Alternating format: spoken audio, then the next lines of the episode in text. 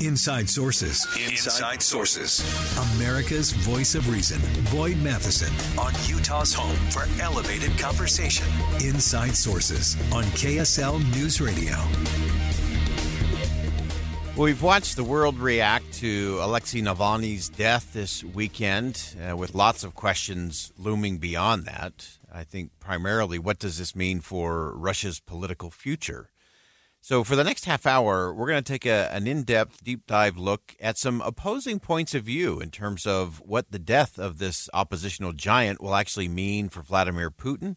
Will it spark public outrage, or will it scare the Russian people away from any kind of public protest or activity? So let's get beyond the headlines. Let's begin.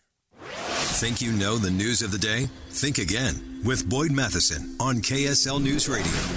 All right, so first we're going to look at the positive component to this, and uh, someone who believes that, uh, as we started our show, that uh, this may not be uh, end, beginning of the end, it may be end of beginning. And so I want to start with a uh, an N P R interview with Russian opposition activist Alexei uh, Miniano uh, to hear what he thinks democracy's future is post-Navalny. Uh, this is really important in terms of what does it mean? What is it going to do inside of Russia? What does it mean for someone like Vladimir Putin uh, when you have this kind of death, and how the public responds is going to be fascinating.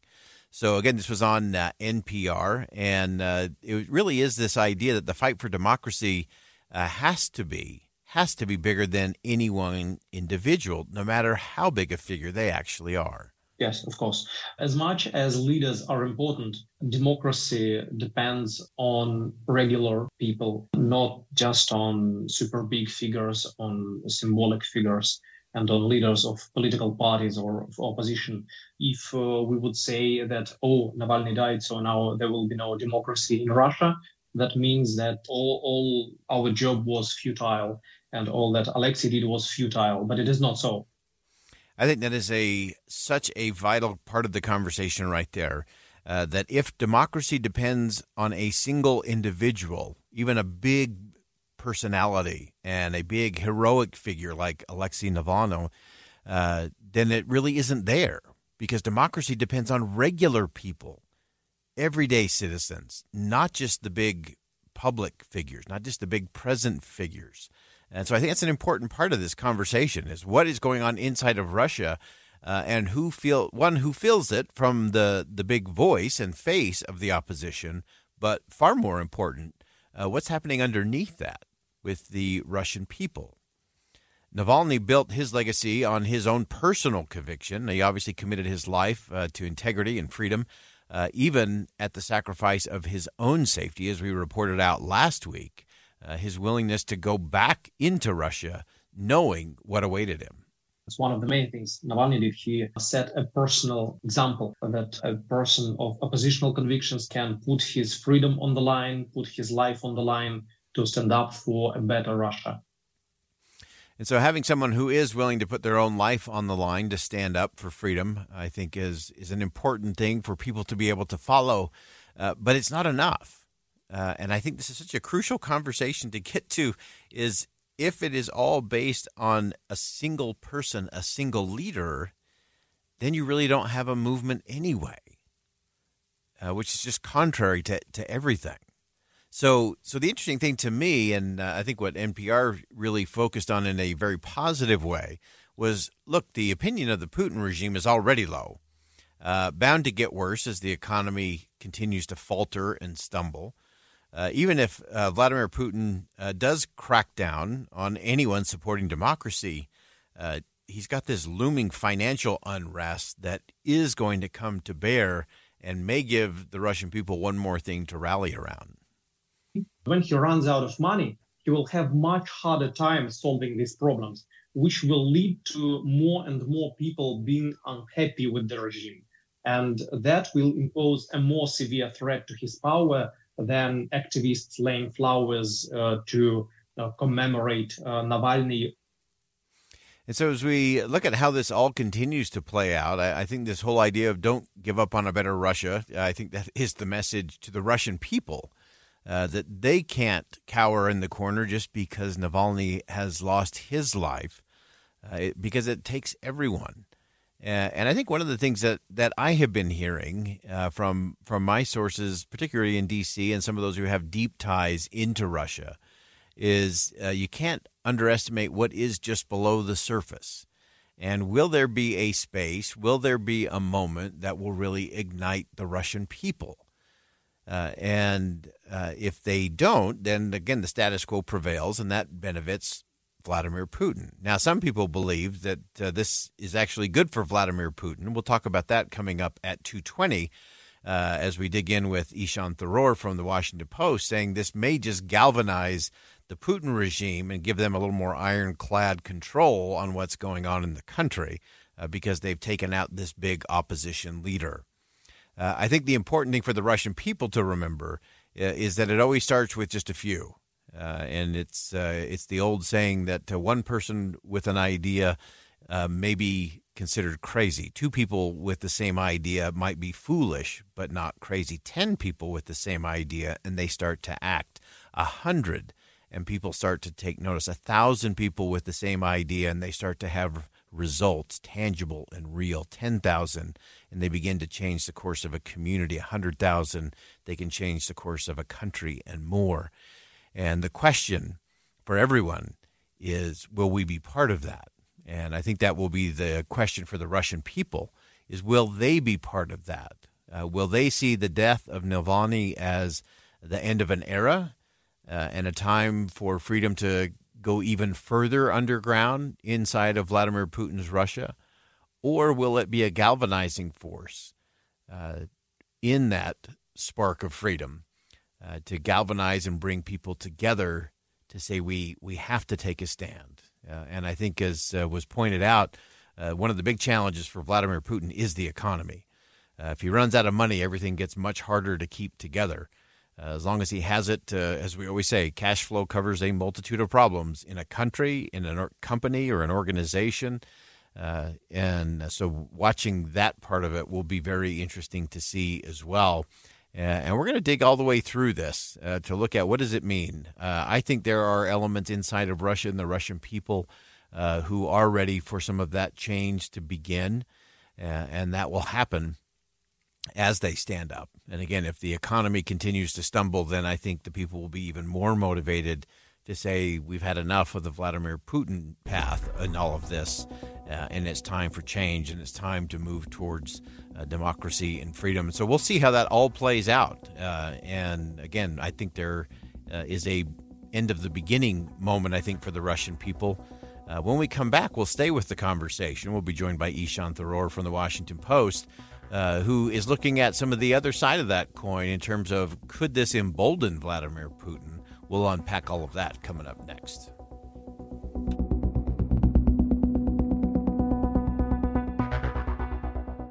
Think again on Inside Sources with Boyd Matheson. Boyd Matheson divides rage from reason on Inside Sources. Welcome back to Inside Sources here on K S L News Radio. It's great to be with you today. As always, I am Boyd Matheson. We're staying with the conversation as it relates to Russia. Uh, as we look at the future, and we want to look at some different perspectives in terms of what this means. We talked about uh, the the death of Alexei Navalny, uh, opposition leader, and would that be a catalyst? Would that spark a uh, positive insurgency inside of Russia in opposition to Vladimir Putin? Or, or does this just allow Vladimir Putin to cement and tighten his grip uh, as dictator and ruler in Russia? And so we want to dig into that portion of it to explore uh, where we are and what that means moving forward, both for the people inside of Russia, what it means for Ukraine, what it means for the rest of us around the world in terms of security. And uh, it's always a good day when we can have Ishaan Tharoor, columnist on the foreign desk of The Washington Post. A great piece talking about the death of Alexei Navalny and what that means for Vladimir Putin and his dictatorship inside the country. And uh, Ishaan, welcome back to the show. Thanks for having me, Boyd. Good to be with you. Uh, so give us some some uh, perspective from your point of view in terms of how things have played out, what you've been watching over the weekend, uh, and how you see kind of the, the state of the game inside of Russia today. Well, I think, you know, we're on a, a rather tragic trajectory here. I think, uh, and I, I talked to a bunch of, of colleagues and, and friends who are journalists who are, follow the Russian story closer than me, some of whom have known Navalny for many years, uh, interviewed him in years past. He was a known entity, of course, to the Foreign Press Corps, to everyone. Um, and he was this really larger-than-life figure. And, you know, folks you talk to who knew him, say, a decade ago or, or even half a decade ago, um, never could imagine that even though he was this incredibly charismatic, um, successful dissident, you know, someone who really could speak to uh, a huge segment of the Russian population outside of the kind of liberal enclaves in among elite circles in Moscow and Saint Petersburg, um, that they could never imagine half a decade ago or a decade ago that he would actually be killed. Mm. Uh, but this is the course that we're on with the, the regime of Russian President Vladimir Putin. Uh, this is uh, a reflection of how tight a grip Putin's rule uh, requires uh, now. And, um, you know, in one way you can read this, you know, the fact that he had to kill Navalny can be read as a sign of Putin's weakness, that mm. this is, you know, he, Navalny represented something too potent and too dangerous to the Putin regime.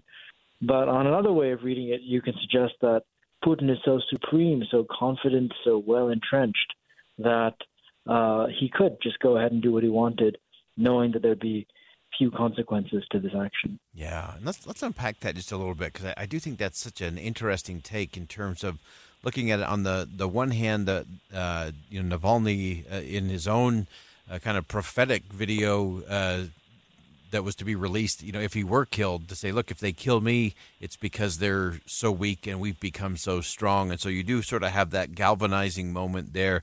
At the same time, uh, as you pointed out in, in your piece, that uh, Putin seems to be walking with a, a real sense of ease in terms of his absolute control and, and hold on power. Oops, did we lose him? Nope. We, sorry. we we lost Ishaan for just a moment there. I thought he was giving a very deep, thoughtful answer there. uh, and so uh, while we're waiting to get uh, Ishaan back on the line, Uh, some of the other points that Ishaan uh, pointed out in his piece uh, is this idea that the, the dictator's ability to annihilate what he fears really is a measure of his hold on power. Uh, and as his ability to choose the time uh, of his strike, Putin appears to be feeling optimistic about his own future. Uh, and so it is, it's clear to me that Vladimir Putin is fearing, is feeling very emboldened.